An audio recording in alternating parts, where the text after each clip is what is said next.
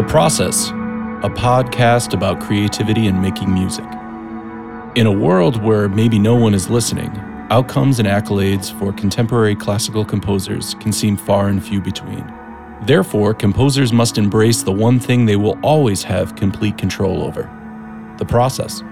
This podcast aims to understand this creative process by listening to new works and discussing them with their creators.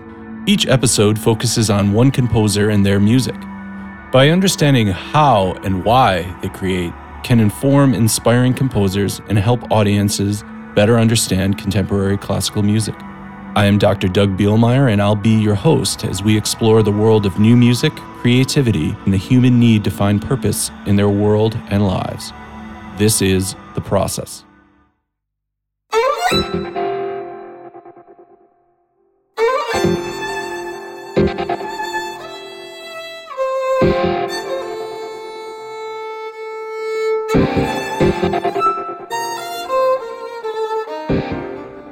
In this episode of The Process, we talk with Robin Cox. Robin Cox is a musician, multidisciplinary collaborator, and technologist addressing intersections of acoustic and electronic sound, visual media, and new listening methods and environments. He's also directed the Robin Cox Ensemble in over 170 performances, three CD productions, and numerous premieres of works by other artists. He has created the large scale community dance participation event Hourglass, co invented an immersive audio video performance venue called Big Tent, produced mixed media concerts as director and founder of Iridian Arts, and serves on the faculty with the Department of Music and Arts Technology at IUPUI.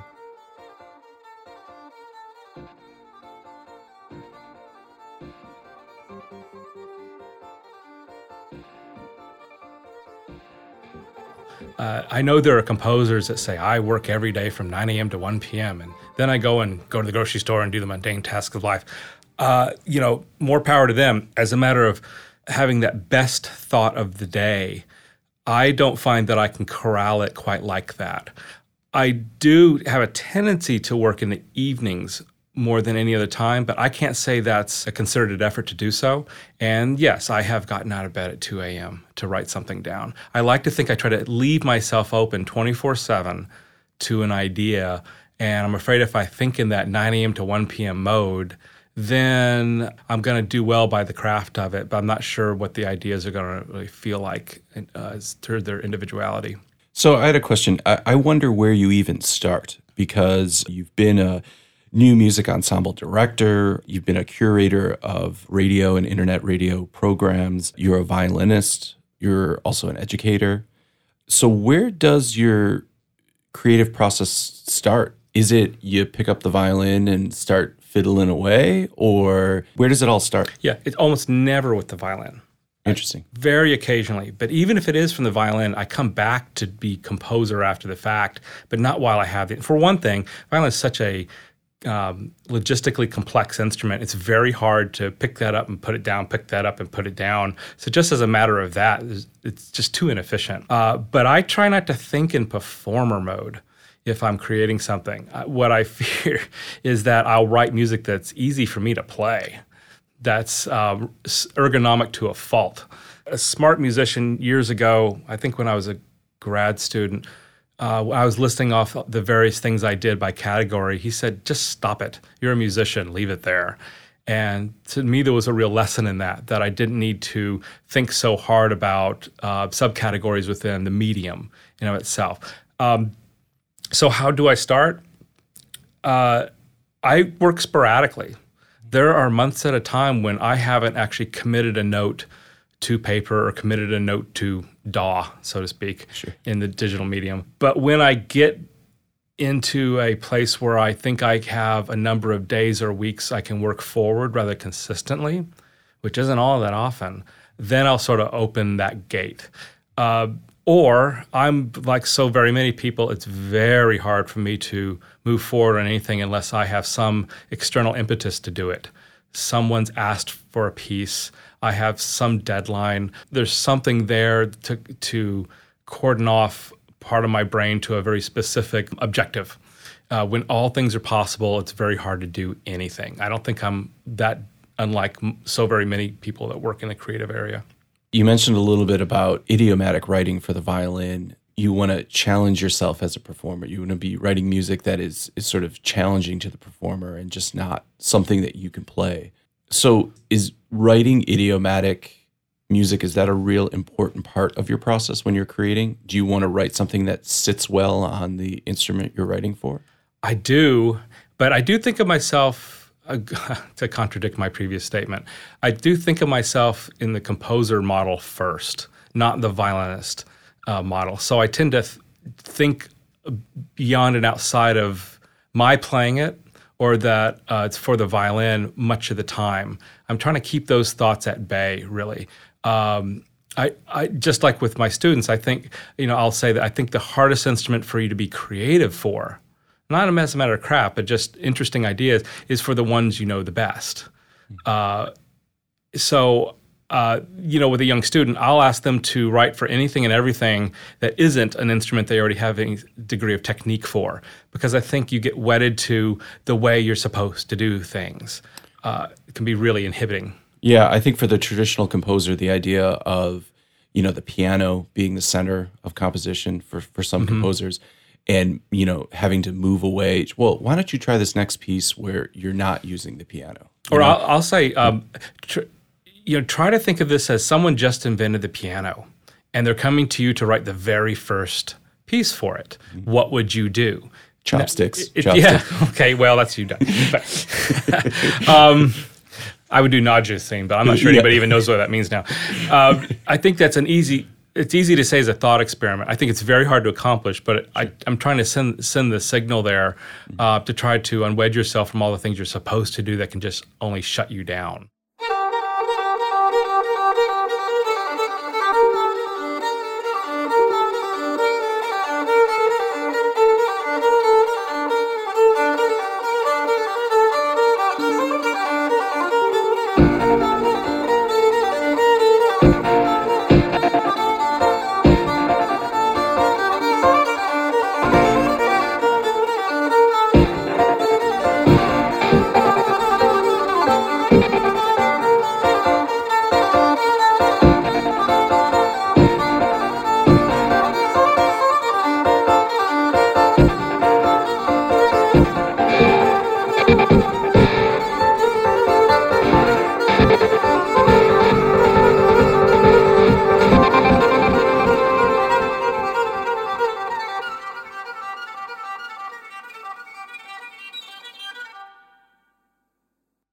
Piece like Start, how did that begin? Was it that a 2 a.m. in the morning idea? Was it something when you had one of those long stretches of time to work on? How did how did that begin? Well, this isn't the most romantically inspired. uh, it was I was short a piece for uh, some of performances. Course. of course. I mean, it really was as simple as that. Is I didn't have enough minutes. Sure. There's two versions of that piece. In the first sure. version, I'd say uh, 80, 85% of that was done in 48 hours. Sure. Uh, and then there's finishing work.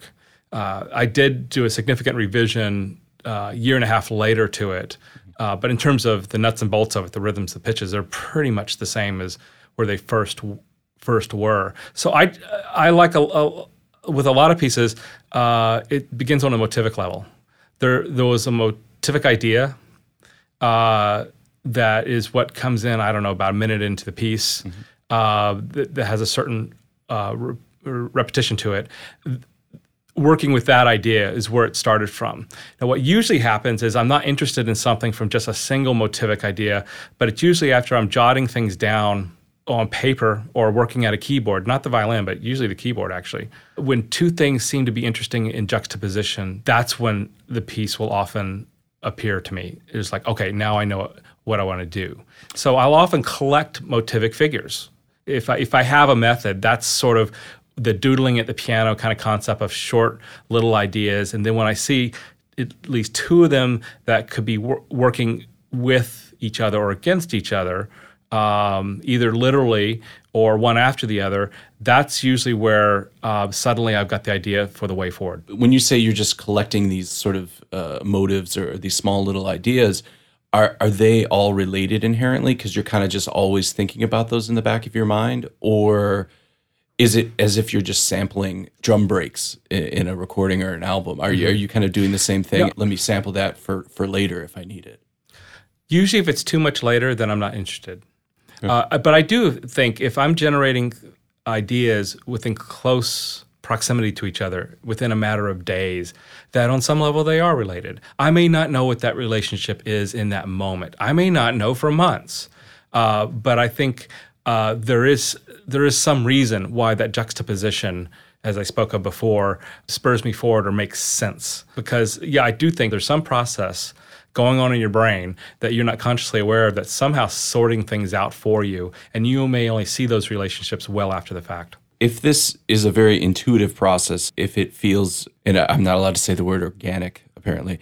Um, No, there's, there's a meter, and if you hit five, Oh, I five. walk out of the room. Okay, so that Yeah. counts as one. That's okay. one. That's the first organic. Oh, I just said it a second time. Ding. So does that actually stop your process if you're saying, you know what, I'm thinking about this too much? Oh, absolutely. Usually, the best possibility for a thought that I wish to keep and is useful to me longer term is at the very beginning of sitting down to think about it in the day. It's that it's that first pass, and then um, s- sadly, the more passes I take at something, I feel like I'm diminished in a certain sort of way. Now, that that's not a hard and fast rule. There are times when I don't feel like I'm anywhere for 10 minutes and I'm about to just walk away, which is a smart thing to do a lot of times. And then all of a sudden something happens and I don't even realize it, but it's an hour later. Sure. And for me, that's sometimes how why it's hard to verbalize the process of it all because I do end up in that flow state where you know I'll spend an hour working something out and I can't really tell you after the fact how I ordered those des- those decisions within that that period of time but I'll get suddenly very productive for you know 20 minutes half hour uh, or an hour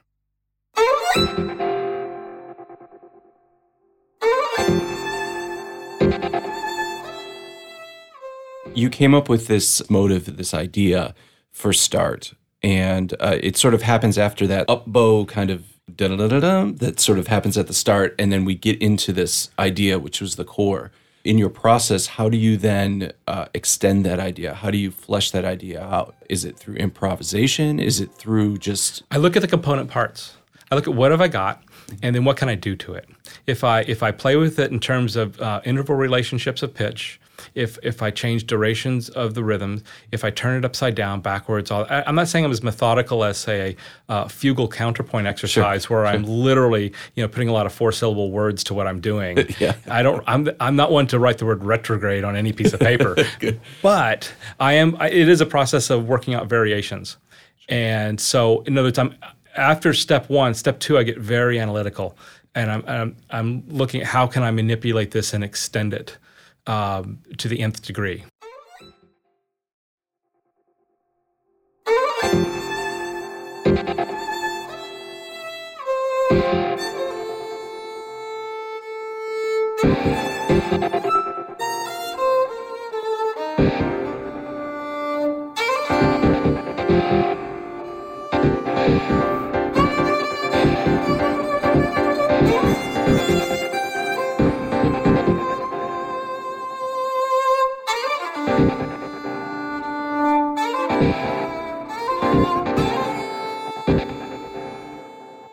So how do you feel about uh, economy when you're when you're using a motive? Does it do you have to do you have to repeat it so many times? Do you have to make sure that you completely flesh it out? Or can you move on to something else? I think that goes back to the best thought of the day, maybe the first one you have. Uh, I, I have the best sense of structure and relationships of time. Uh, and when something really has played itself out by that first thinking of it th- th- through. Uh, I'll make myself sit there, and whether I'm looking at notes on the paper or I'm listening to MIDI playback, whatever it is, and I'll I'll make myself listen to it in full through as if I'm actually, you know, um, uh, an audience member for this. I used to actually, uh, I would sneak into a performance hall and I'd sit there in the audience, and I and I would and I would just kind of look at the stage and think through a piece in structure, start to finish, in in that environment to try to get a sense of time relationships. And is this going to work in a live setting? Is this going to make sense? How is the uh, audience going to interact with it? Yeah, I'm, I spend a lot of time thinking about structure. I don't do it in a formulaic way that I have templates, but I but I do concern myself with that a lot, and it's often my frustration with uh, music I hear, um, particularly you know of the last ten or twenty years, is that it doesn't seem like there's been there's much concern for um, the the macro structure of the piece so much as it's just establishing an idea or a concept and letting it unfurl. There are composers that I admire that that that that works fine for, but uh, but I, I'm I'm interested in creating something that feels like it was inevitable two minutes after something else. Uh, well, it's almost the concept of track by track, uh, drop the needle listening of today versus the Right. con- the album concept that it's this larger Or- larger piece. Or I think you know we're in an environment where much of our music making is uh, we're, we're we're passive to it. It's there, but it's not the primary activity we're involved in. We're driving a car, we're eating lunch, or something else, where there's not really a sense of beginning, middle, and end to the music. There's a beginning, middle, and end to the that other activity. Sure. And we're, we're our live is structured around that at the moment. So I think that leaves less um, on the music to provide sort of that point A to point B. But I'd still like to have that more cloistered music experience where uh, there is a sense of getting from one place to another, or that sense of you can you remember what was happening two or three minutes previous, and it made this other thing inevitable for it. Do you feel then your creative process is sort of beholden to the the audience experience? Is that that's something that I'm inferring? Is that do you do you feel when you're writing? Do you often say to yourself, "Well, how is the audience? How is this going to affect the audience sitting?" Do you, do you even envision the audience sitting and listening to your pieces? Are not they- sitting. I mean, I know better at this point. I mean, frankly, I don't think a, re- a recital hall, you know, can of sardines of people was ever, uh, you know, the best listening environment. Sure. But it's it's not even that relevant anymore for most people. So I'm not sure I'm thinking that. Yeah. Uh, but I still want to hold on to the idea that someone's actually first and foremost listening. It, it's a listening experience first and foremost. It's not simply environmental soundscape. So where is your where is your audience listening to your music? Where where would you like them? Where do you envision them listening to your music? So they're not sitting down in a concert hall in a stuffy concert hall, right? Wearing furs and all that. Right. And and I don't want to do that. Yeah. Uh, I have a hard time sitting and listening to music for an hour anywhere. Wait, don't- you don't want to wear furs or you don't want to sit in a concert hall? is it fake fur? because I still have a lot of friends in California, so I have to be careful in this right. territory. Yeah, I don't want to get you in This trouble. is- yeah, yeah. Okay. Um, so who where is your audience? Are they standing at a, a bar or a club drinking a beer listening to your music? Are Uh, they at home in a you know with a ten thousand dollar stereo listening to your music? Uh, I don't know, and I don't know. I well, I'll put this: I don't think there is enough of a target in that respect to actually work towards it. I think it is a little all over the map, whether it should be or not. Uh, I think ideally, it's folks sitting on a comfortable couch, probably drinking something, adult or otherwise. Adult beverage. Um, eh, it could be Starbucks, um, and that it's not too very loud around them, and they don't feel like they've had to commit to two hours to listen to the five minutes before them at that moment. That there's a certain casualness to it, but yet it's a decent listening environment at the same time. I think it's it's only important if you think it's an important part of your process. And do you think that consideration of who your audience is and how they'll be experiencing it, do you think that's a big part of your process? I don't I don't work to make complex music. Sure. I, I, I really um, um, am not enthralled by the idea of the the better music is is the more um, a deeply intricate, um, taxing music. That said, the things that do interest me, see, I would like to think naturally, have amongst all the repetition uh, a lot of minute variations in rhythmic and, and pitch relationships. And that if you are just very casually listening while you're jogging or you're crossing a street or you're fixing dinner that's probably not going to work for you very well. I think for my music to work someone's going to have to give give over most of themselves to to get it. I don't know that I'm trying for an, an, elitist approach in that regard. But it just seems that things I'm most interested in have a certain filigree to it um, that uh, that takes pretty direct listening.